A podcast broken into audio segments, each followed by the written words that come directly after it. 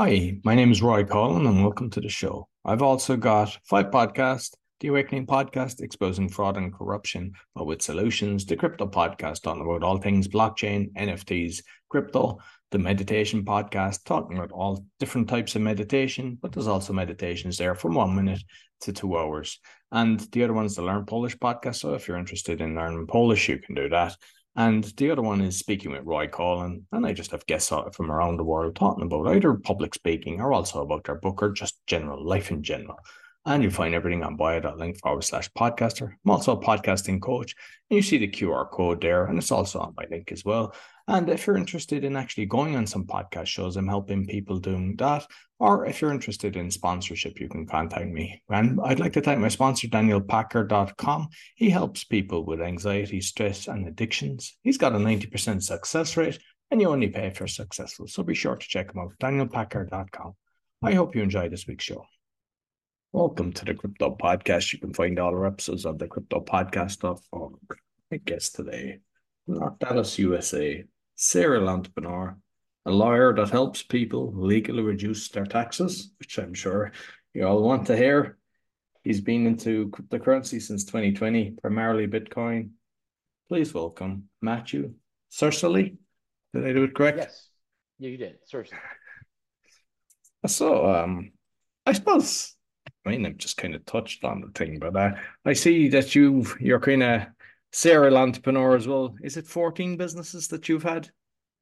At least 14 different businesses I've had, from my very first one selling drinks on the school bus to several attempts at an online business, previous law firms with a partner. Yep, just kind of always knew I wanted to work for myself, and finally found some stuff that worked. Very good. I mean, we're going to go into the taxes side of the thing and maybe the legal side as well, but you might just let me know your own crypto journey. So I heard about it early on. I've been a libertarian since I was 20. So, I mean, it was within a year of the white paper coming out. I heard about Bitcoin, but probably very foolishly ignored it, thought it couldn't work, thought it could never have any value. Was kind of one of those jerks when it ran up to 20,000 the first time who didn't believe in it. And then when it crashed down to whatever it was, like 3,000 or 4,000, was a bit laughing at people who had, you know, put all their money into this. And then had a real change in 2020 myself. I became friends with a guy named Jack Spirko, who has a podcast, and he had gotten really into Bitcoin, I think 2017 or 2018. And was really pushing that, especially like Bitcoin and certain altcoins that really had good use cases, he was pushing. So I bought my first Bitcoin in November of 2020. I got really into R, the Pirate Coin, privacy coin, that next year, and then did some trading, which I actually did make some money at, because it was during the rise in 2021. The tax consequences there were kind of atrocious for a U.S. citizen. And these days, I mostly just do Bitcoin. I still have holdings in a few others, but I don't think I've bought anything since 2022 other than Bitcoin. And I suppose before we go into the taxes of the thing, because sometimes people don't actually believe there's taxes. So first of all, now you mentioned the Bitcoin. I like to ask people who they think created it, because I'm getting all different names, NSA, you know, Satoshi, obviously, and I'm just curious what's your thoughts on it?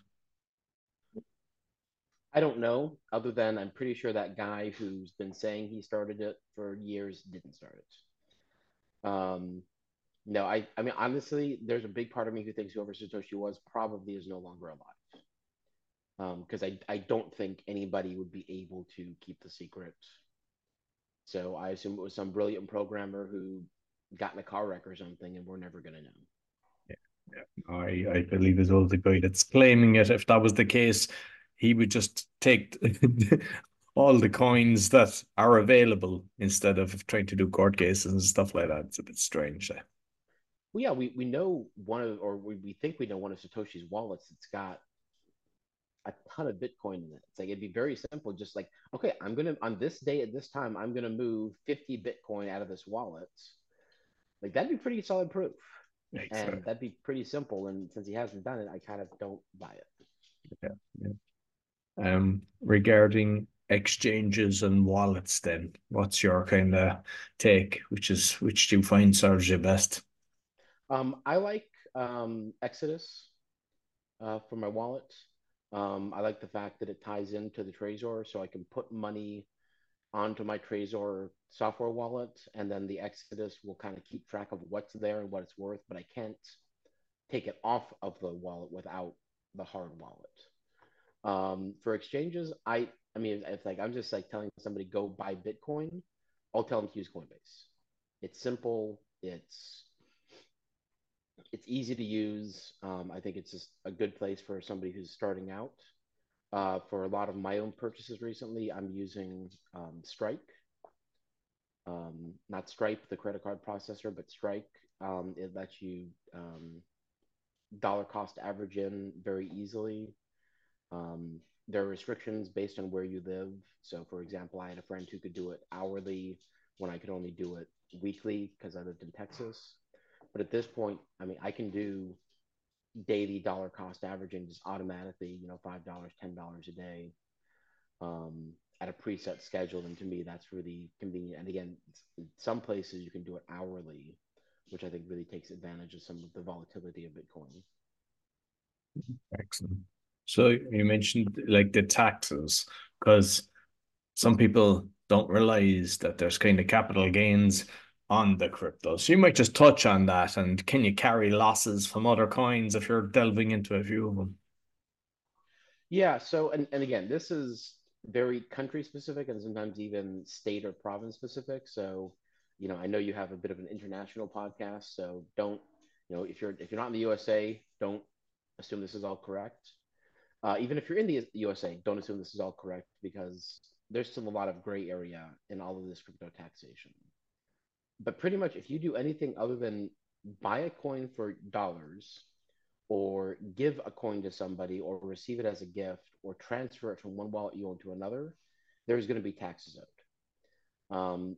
Oftentimes it's going to be capital gains taxes. The one most people don't think about is if you use one coin to buy another coin, legally that's considered a sale of the first coin by the IRS, and you're going to owe capital gains or have a capital loss on that sale when you buy the new coin. And so especially a lot of these crypto trading schemes where you're going from coin to coin to coin to coin to coin can just get very, very hard to track what your basis is and what your actual tax owed is. And almost any sort of trading, you're going to have capital gains, usually short-term capital gains, which can be up to 37% taxes that you owe. Even last year in the USA, and this was clarified about a year ago, crypto mining is not considered a capital gain. It's considered a job. So not only do you owe ordinary income taxes on it, but you owe self-employment taxes on it, which can be an extra 15% on top of that. And if you're doing anything like that in sort of an IRA or other account where you normally wouldn't pay taxes, you still owe taxes on it. And in fact, you may owe penalties. So I've seen lots of people get in trouble because, oh, it's an IRA. That's all tax-free. No, it's tax-free for investments, not for a business. And the IRS has said that mining is a business and not an investment. So that's the most recent way people have kind of gotten in trouble. And to me, it's stupid. Like it shouldn't be taxed that way. To me, it should be taxed much more similar to, you know, if you're a chair factory, you don't owe taxes when you make a chair. You owe taxes when you sell the chair. And I don't see how legally somebody who's mining isn't essentially creating the crypto coin. And so they shouldn't owe taxes until they sell it. But that's not what the IRS says. Instead, you owe tax when you create it, and then that becomes your basis. And you know, when you sell it, you then have another capital gain or capital loss. You definitely can, in most countries, use losses from one coin to offset another, or even losses from coins to offset stock gains. It's all considered the same type of gain. And there's definitely a little bit more versatility in crypto in some countries now. Certain rules apply specifically to stocks that don't yet apply to cryptocurrency, but I assume that's coming. And with, like, I know in real estate, especially in the States, that there's, you can defer the capital gains. Is there any way of doing that in the crypto world? Not in the United States. That's called a 1031 exchange or a like-kind exchange. And specifically, the IRS has said that does not apply to crypto, which, again, I actually think there's a very solid legal argument that it should. But as a practical matter, even if it did apply, there's so many rules you have to follow for a 1031 exchange. Nobody's following them for crypto. Like, one of the big things is when you do the sale, the money has to go into an account that you don't touch. There's a custodian holding on to that money until you buy the new property. And absolutely nobody's doing that. So even the few people who maybe would want to try to challenge the IRS on that, they haven't gone through the steps to be able to legally challenge it because they're not using the proper form. I have heard in a couple of countries they are allowing that. I heard, I think Italy allows that, but not an attorney in Italy. Do your own research. And because there are some countries that there is no capital gains on crypto. If somebody's making massive amounts of money, are they able to just decide, okay, wait, before I cash in, I'll move to, just let's say it's Malta. I'm not sure what the tax is in Malta at the moment, but we'll just say it's Malta, that they move there. Are they still liable under the US when, even if they live for over 181 days there, if they decide, okay, this is now my new residence before they cash in? So the USA is a great place to live, but it's a terrible place to be a citizen, because if you're a U.S. citizen, you owe taxes no matter where in the world you live. So if you're a U.S. citizen and you go to the Cayman Islands or Monaco or Switzerland, all countries that don't have capital gains, those countries won't tax you on it. But if you're a U.S. citizen, the USA will still tax you on it. Now, if you're not a U.S. citizen, yeah, from what I can figure out, the Cayman Islands, Monaco, Switzerland, they don't have any capital gains in general. And so those are places where you could go if you were, a French citizen or a UK citizen. And if you follow enough rules, you probably could sell your stuff there. But I know in particular, France has passed laws basically saying if you're some sort of a high net worth individual and you move out of France, you may owe exit taxes. And obviously they'll count your crypto in that wealth if they can prove it's yours. So are there ways to do it? I'm sure there are. And unless you're talking about hundreds of thousands of dollars in gains, it's probably not worth the effort. Yeah, no, I'd be talking, if someone's making in the millions, if they've just got lucky, bought it on the pennies and, they strike it rich. And like with the, you've got the Federal Reserve, which isn't federal. They've got the printing press. And then I forget the name of it because I look deep into sovereignty and everything. And even the whole taxation thing seems a bit strange that I don't know, do they legally have to do it if you know ways of sidestepping it? But I know that there's one country, I'm not sure if the US is included, but there's apparently 100 and odd countries. And if they're putting money towards military, towards wars, you don't have to pay the tax. You put it into a trust. Have you heard anything about that? That goes around every couple of years in the USA. The IRS does not agree with that interpretation of the law. You can't pick and choose. And it's not just war.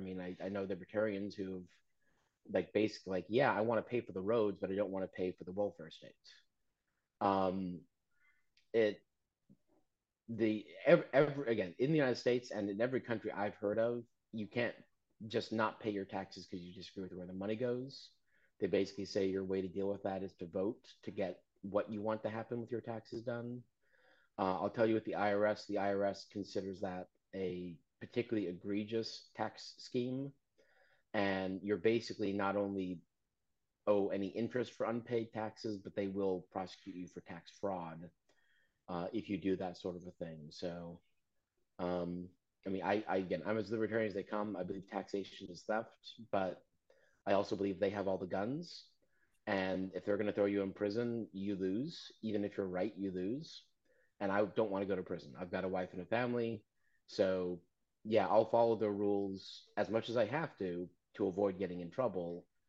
But that's also why I help people with taxes, because there's a lot of people paying way more in tax than the IRS expects them to pay. And, you know, it can be life-changing if you go from paying, you know, $40,000 a year in taxes to $30,000 a year in taxes. $10,000 a year in your pocket, tax-free, essentially, is a life-changing thing for most people.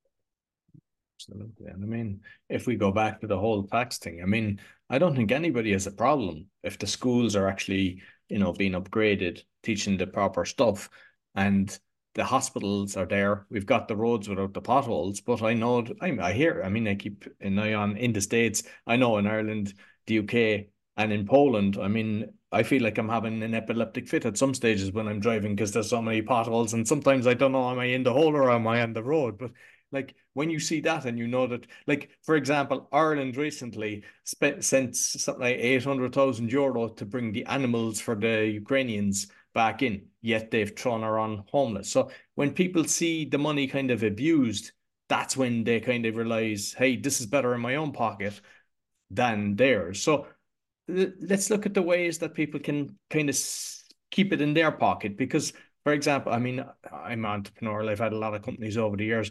And I remember in Ireland, I got, because I was doing property in Poland and I had one company in Ireland for it, and I was getting a tax bill. And I had read a book called Tax Magic by a guy from the Revenue that had actually written this. And I went into, and these were auditors as well. So like not just a kind of a one-off guy kind of doing my accounts. And I said, can I do this? Yeah, you can. And I ended up getting a tax rebate. And with all the companies that I've got in Poland, they never tell you. And I'm wondering, do they get a kickback for the money that they're actually declaring? Because you would think it's in their interest to look after their clients and try that they pay as little as possible. But to be honest with you, from what I see, you have to look after yourself. Or obviously, because I've heard you on a few shows, I know that that's what you're doing. But like, is that what you're seeing in the States? Like that they're not really helping people? So the fact of the matter is most accountants are just people who do math. They're not people who are really trained to, you know, plan out what to do, how to reduce taxes. The sad thing is a really good accountant will do your taxes, will tell you, you know, you owe this much money, and then we'll mention, oh, and hey, I saw this, and if you change this for next year, maybe you'll pay less. There's a very small set of CPAs, and I'm not a CPA, I'm a lawyer, but a small set of lawyers who we call ourselves tax planners or tax advisors. And we kind of specialize in helping people reduce their taxes, again, following the rules, following the guidelines of the IRS, but hey, if you do this, you pay less tax.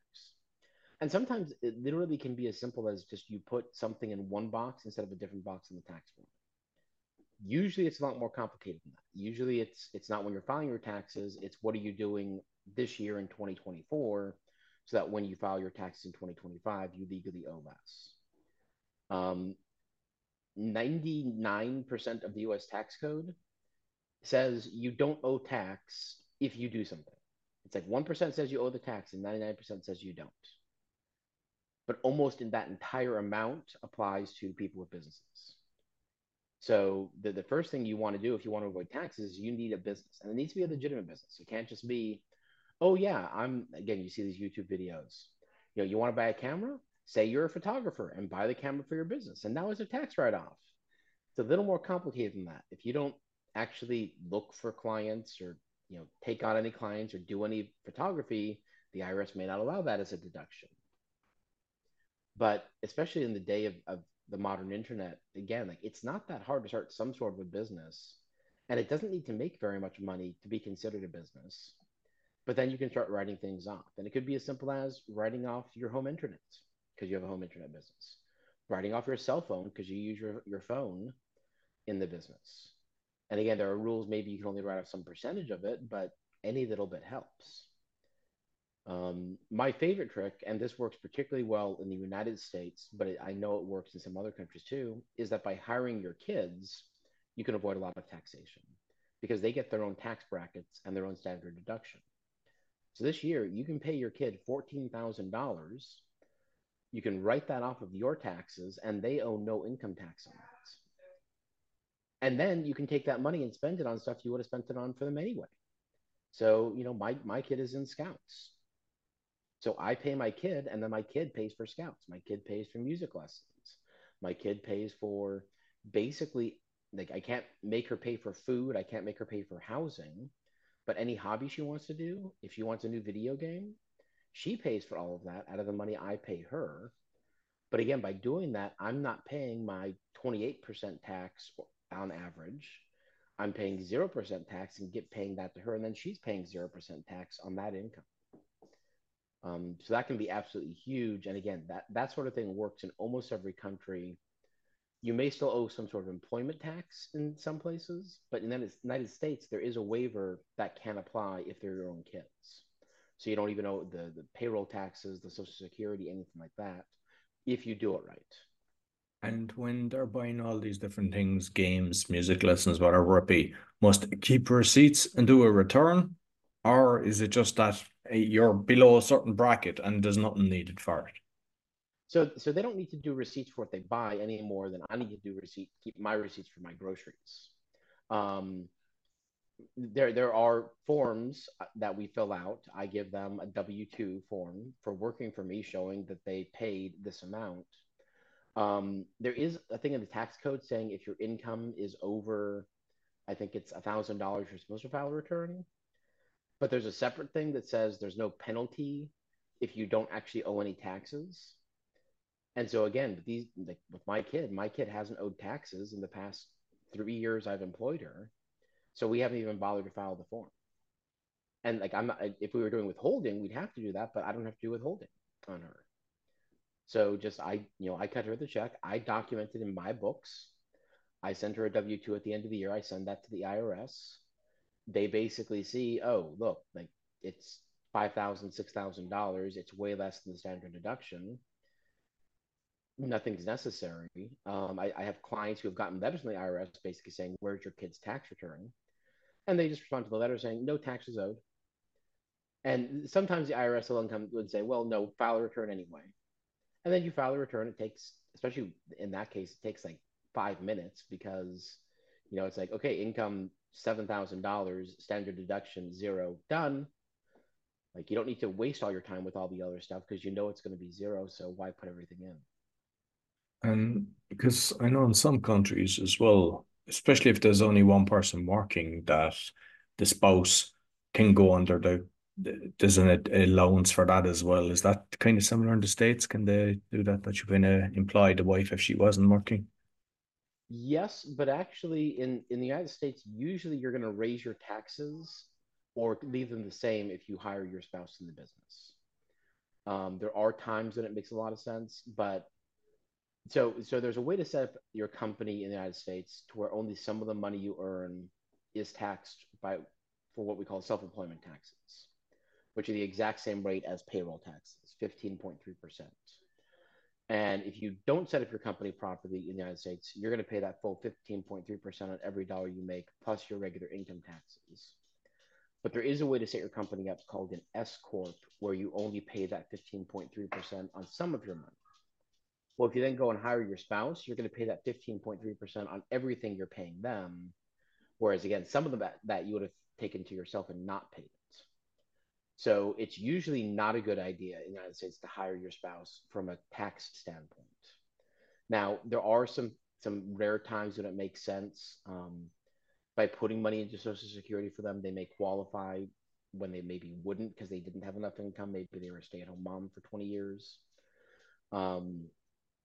The other time that can make a lot of sense is if you're doing really well with your business, you know, and let's say you're putting away, you know, $50,000, $60,000, $70,000 a year into retirement savings, you can do that with a solo 401k.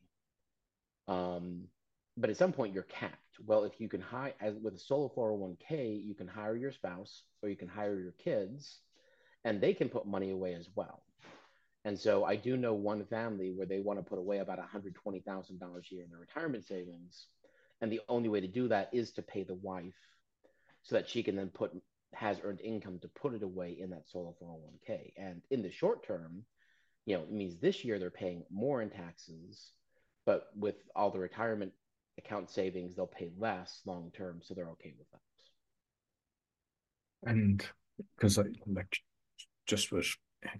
in Ireland, when you hit 50, you can cash in on your pension, you get 25% tax free, but it's 50% for the rest. And I sometimes, I'm not sure about in the States, but they're kind of claiming it'll be X amount, and all it is fees and everything. And people are putting away all this money till they're 65 or whatever age that they're going to do it. And is it really the best way to be doing things? That's perhaps sometimes buying a few investments might work out better. Yeah. In fact, it's funny. I'm doing a class on this tonight. On retirement accounts in America and how they work. It's better than nothing. If you are a standard worker who just works for somebody else, there's not a lot you can do to avoid taxes. And so setting up one of these retirement accounts in the United States, it's a lot better than nothing, because you'll get Social Security, but Social Security payouts are very small. I mean, current payouts at the top end are not $2,000 a month. It's pretty hard to live, even if you're married, you're getting less than $4,000 a month. It's pretty hard to live on that the way most people want to live. So setting money aside for the future in some sort of retirement account is a great start. And in America, you can do that with crypto. So I have a Bitcoin IRA it's what's called a Roth IRA. So I didn't get a tax deduction when I put the money in, but when I sell that crypto, it'll be tax-free on the gains under federal tax law. So, and frankly, I did pretty well. I managed to do that when it was about $17,000. And now it's, whatever it is. I haven't actually checked it in a couple of days, but I know it's doubled in value since then. Again, I can't touch that money now. I'm too young, but when I take it out, that's going to be tax-free for me. So that's going to work out pretty well.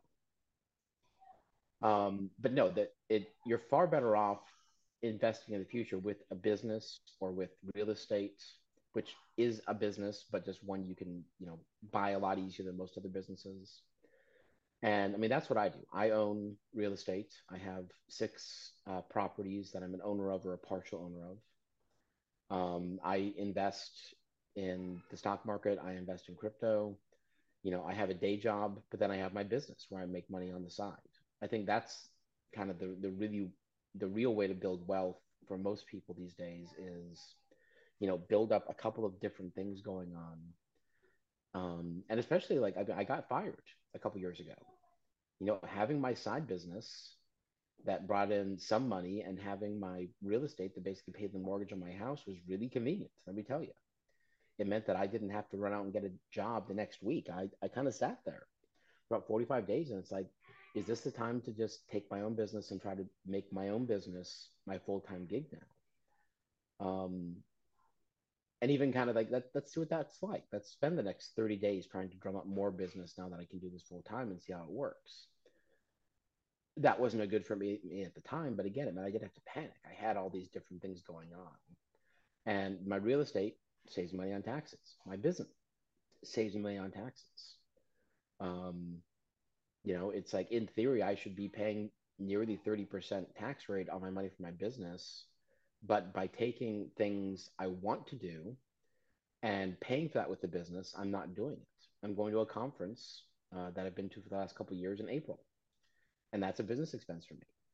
I'm basically hanging out with my friends for 4 days.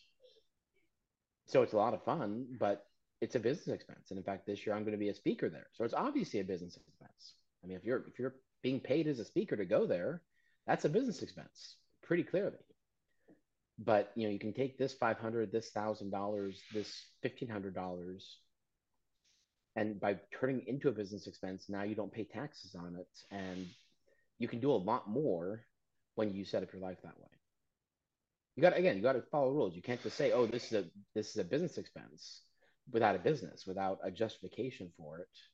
And, taking a trip to Vegas is maybe easy to qualify if you go to a conference. Taking a trip from me to Paris it's going to be really hard to justify that as a business trip in my business.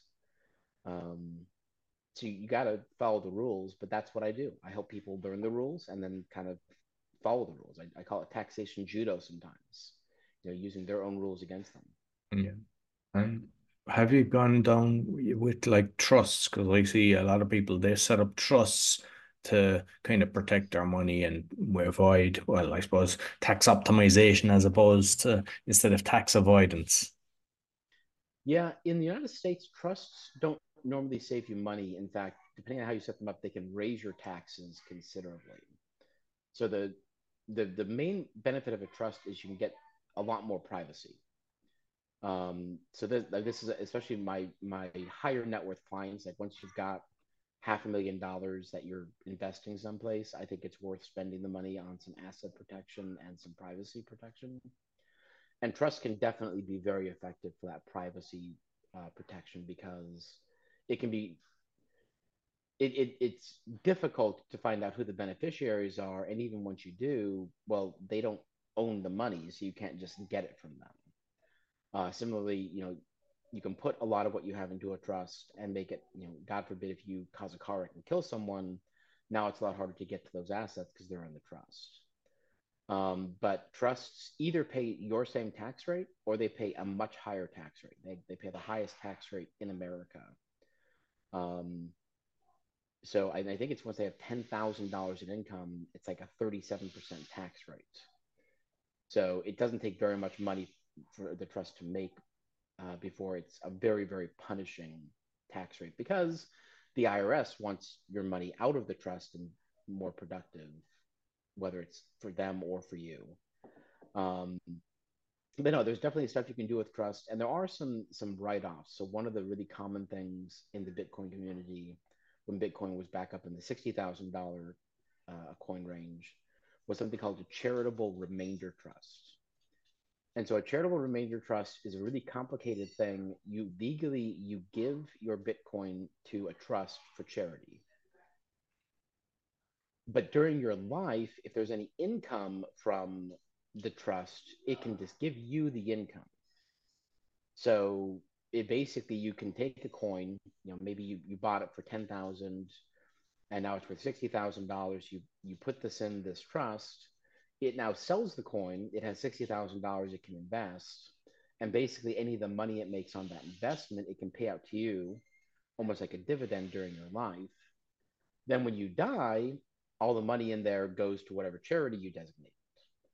This is a little risky. Like, there are people who did this to set up, oh, I'll make, you know, 5% money for the rest of my life. Well, if they die in a year, they made 5%, and now all of their Bitcoin money went to this charity and not to their family. But it's a good way to get some tax savings. Another similar thing, if you have any sort of asset that has appreciated in value a lot, whether it's a stock or a crypto coin, you can usually give that to charity and get a write-off for the full amount without having to pay the taxes on it. So this is a strategy my dad taught me when I was 10. You know, he had bought some stock that had, you know, gone in value from like $1,000 to $20,000. And he was going to give $10,000 to the church that year. Well, he gave them $10,000 in the stock. He got the $10,000 write-off, but he never had to pay the gain of the whatever $9,500 gain on that $10,000 in stock. Most countries have similar rules to this, but in the United States, there's particular rules when it comes to crypto. You have to work with somebody to do it the right way. But especially when there's been a big run-up, if you've got a lot of gains, it's a way to do something with those gains and avoid some of the taxes on it legally. Like the amount of legislation in most countries, but I know in the States, because I mean, half the audience or more is actually of this podcast is from the States. Is there any book that you'd recommend? Because like I know from in Ireland that this book was like gold. It was like what we discussed earlier about the kids and stuff. And even sometimes, like if you have a house, you can't deduct the whole house, but you can deduct a quarter of your rent because it's a room that you use for your business and a quarter of your electricity and all that kind of thing. And all these things add up. Is there any book in the States that you'd recommend that kind of gives you great advice for these things? Yeah. So, and I think maybe a new version of this book just came out this year, actually. It's called Tax-Free Wealth. It's by a guy named Tom Wheelwright. And he is Robert Kiyosaki's CPA. So the Rich Dad, Poor Dad guys, this is his CPA. And yeah, I'm looking at it on Amazon. The third edition of his book was just released like 3 weeks ago. I have not read the third edition of the book. I read the first and the second edition of the book when the second edition came out. I've heard him talk about the third edition of the book and the changes. That to me is one of the best ways to gain a basis for, you know, you'll learn enough to ask good questions and to start learning some more. Again, it's not going to be a masterclass in every way to save taxes, but it will give you kind of a starting point to really get what's going on. So, you know, he's a competitor of mine, but he's very, very good. Frankly, he's not a competitor of mine because he works with people who make, you know, $100 million a year. And I work with people who make $100,000 to $1 million a year mostly. But that's a great starting point is tax-free wealth. Again, just to get the basics. And again, it's been updated within the past 30 days. So it's very up to date, which is the downside to so many tax books. Like, great, I have this book from 10 years ago when the tax code was totally different. So probably half of it's no longer applicable anymore. In general, I do advise people not to read most tax books because they're not up to date. And it's very common to see advice that's like, well, yeah, that advice was great 6 years ago, and then this rule changed and it doesn't work anymore. And the most important thing is anytime you're trying to do anything complicated, work with somebody, you know, go hire a CPA, go hire an attorney, go hire somebody to work with to make sure that what you're doing actually works. It's especially common in America because we have federal taxation, but then we have state taxation. I found a great strategy for one client that was going to save him $10,000 in his federal taxes. The problem was with this change, California was going to charge him $15,000 more in taxes. Obviously, we didn't do that because his taxes were going to go up. That's an extreme example, but it can happen that you can do something to lower one tax and raise another one even more if you're not careful. And because I hear a lot of people in the States, especially from California, moving to the likes of Florida or Texas. And, you know, I hear even of companies, Delaware, that's supposed to be a lot better than others.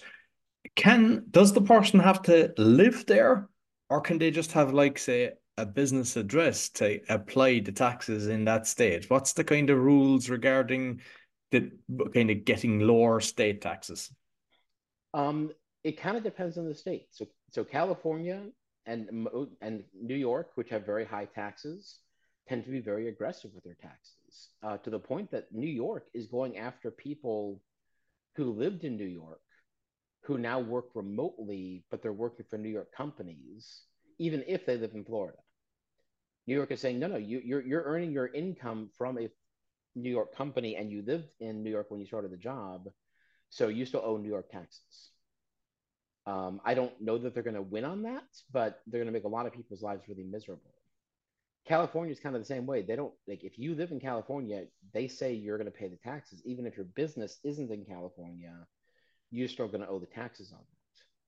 But some other states are a lot more lenient. I think it's Oregon, and I'm not a lawyer in every state, so you know, again, this is kind of what I picked up as I went along. Oklahoma has an income tax, but they're pretty lenient on collecting it. And there are a lot of people, I understand, who will set up an LLC in Texas where there's no income tax, and run their business through their Texas company and thus avoid the state income tax of Oklahoma. So again, are there ways to do that? Absolutely. Do they always work? Absolutely not. And as you mentioned, they're constantly changing, so you have to keep your finger on the pulse. Exactly. I mean, it is like one of my very first clients was somebody who had a fantastic tax plan set up for them by somebody in 2002. and they hadn't updated it a bit. And it's like, okay, this doesn't work anymore. This doesn't work anymore. This works, but it doesn't work the way it used to. So you're not saving as much. Like, I mean, they were literally paying about $8,000 more in taxes than they should have been every single year because they just hadn't kept their plan up to date. And again, like there are big changes in the tax code. I mean, when Trump managed to ram through a huge change, the biggest change in the tax code in my lifetime. What a lot of people forget is almost the entire tax code goes back to the way it was before that in 2 years. In 2025 and 2026, it's set to all revert back, higher tax rates, lower standard deductions. And so that's the thing I'm working on with my clients now, is telling them, it's like, hey guys, you have a scheduled huge tax increase coming. Let's try to save as much money as we can now, and your taxes will still go up, but maybe we can get it to where in 2 years when this happens, maybe it will at least be break even to where we are today.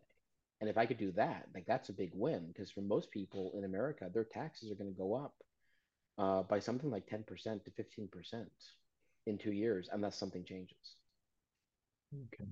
What are kind of common mistakes that you see people are making? That, because I know that not everyone's going to hire you, and sometimes people are watching the pennies, they're trying to do it themselves. What are common mistakes that you see across the board? The first and most common mistake is just not doing anything. Basically, I see some people who are just like, I taxes are too hard. I can't learn anything. I'll just make more money to make up for it. And that's a really good idea. Like, if you're making $10,000 a year in your business, go make more money in your business. Don't worry about the taxes. You're not going to pay any tax on $10,000. I mean, you will, but it's so small. Like, it's not worth your time to spend hours and hours and hours to avoid it. Go make more money. Setting up the proper structure. Again, I talked about that S Corp earlier. Something like 80% of small businesses will pay the smallest amount of tax possible as an S Corp. So getting that set up is kind of the number one thing for most people.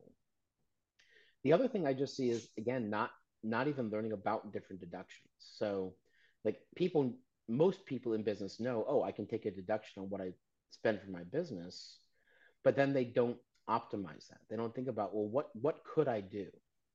And my favorite question is not, is this deductible? My favorite question is, how can I make this deductible? So I was working with a guy who, he is a salesperson. He's a traveling salesperson for tactical equipment and firearms.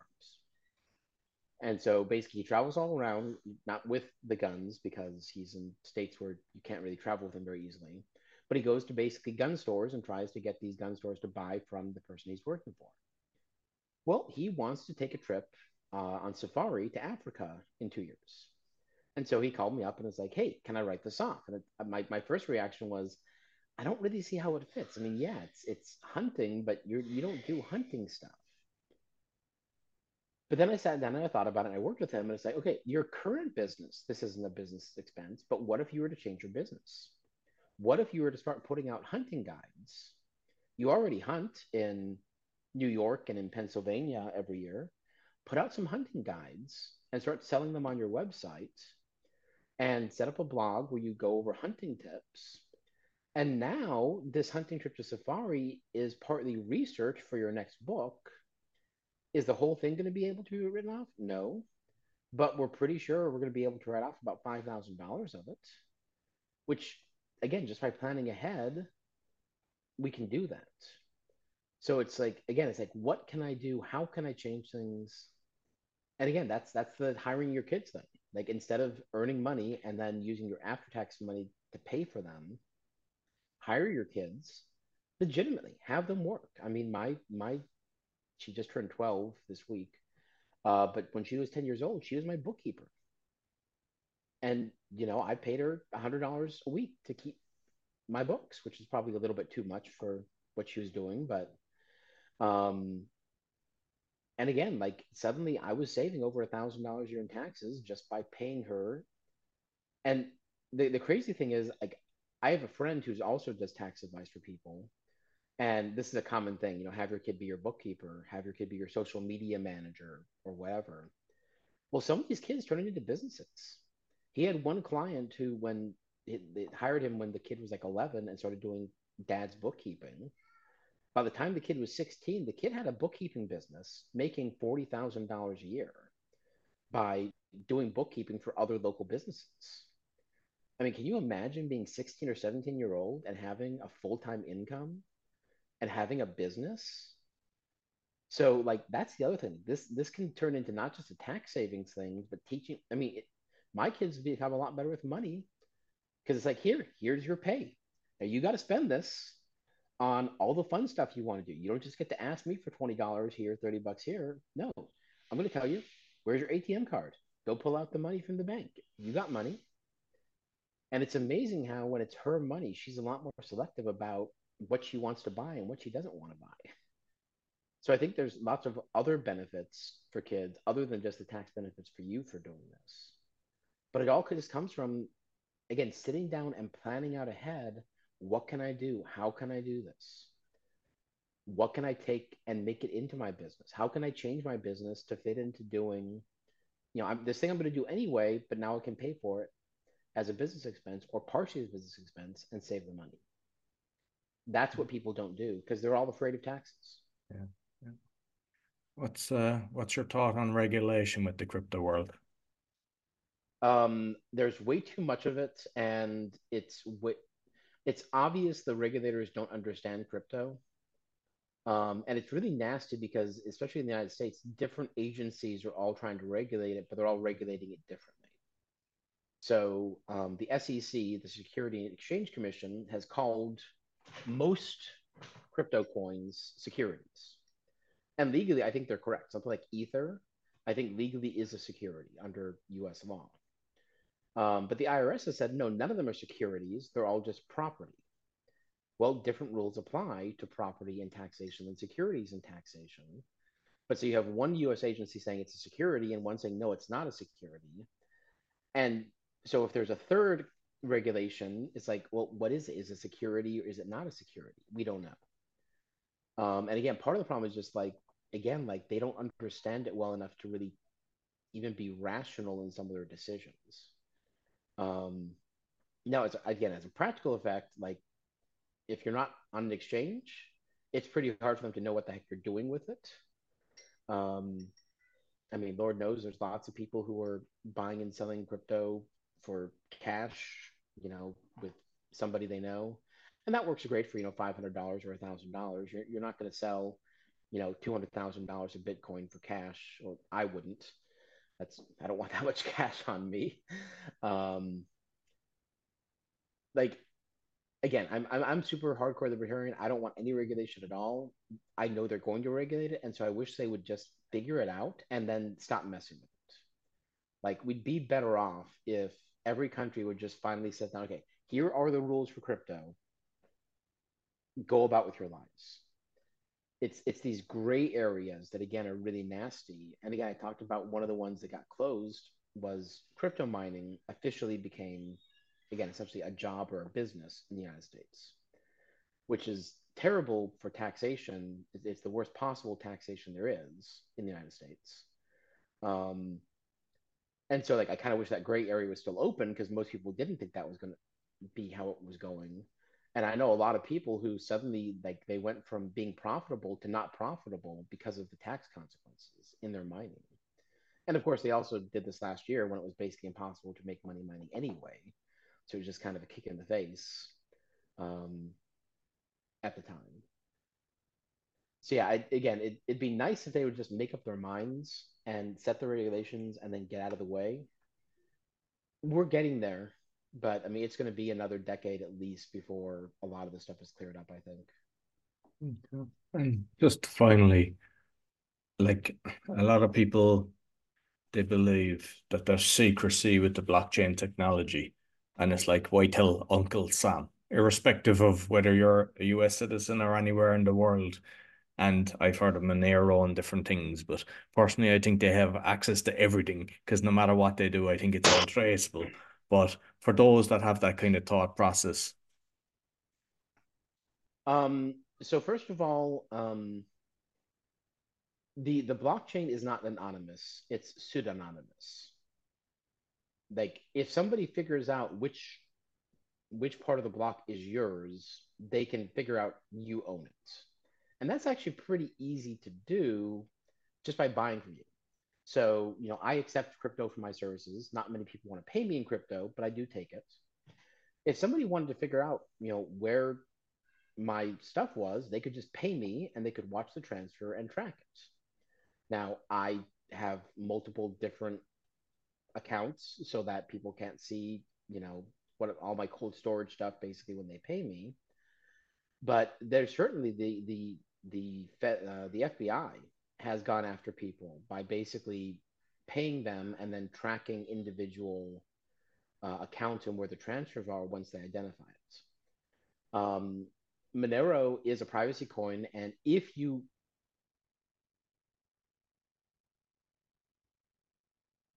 statistics recently where 88% of people aren't using the privacy protocol, so what good is it? That was why I liked the Pirate Coin, the ARRR. It, as far as I can tell, is basically a dead project.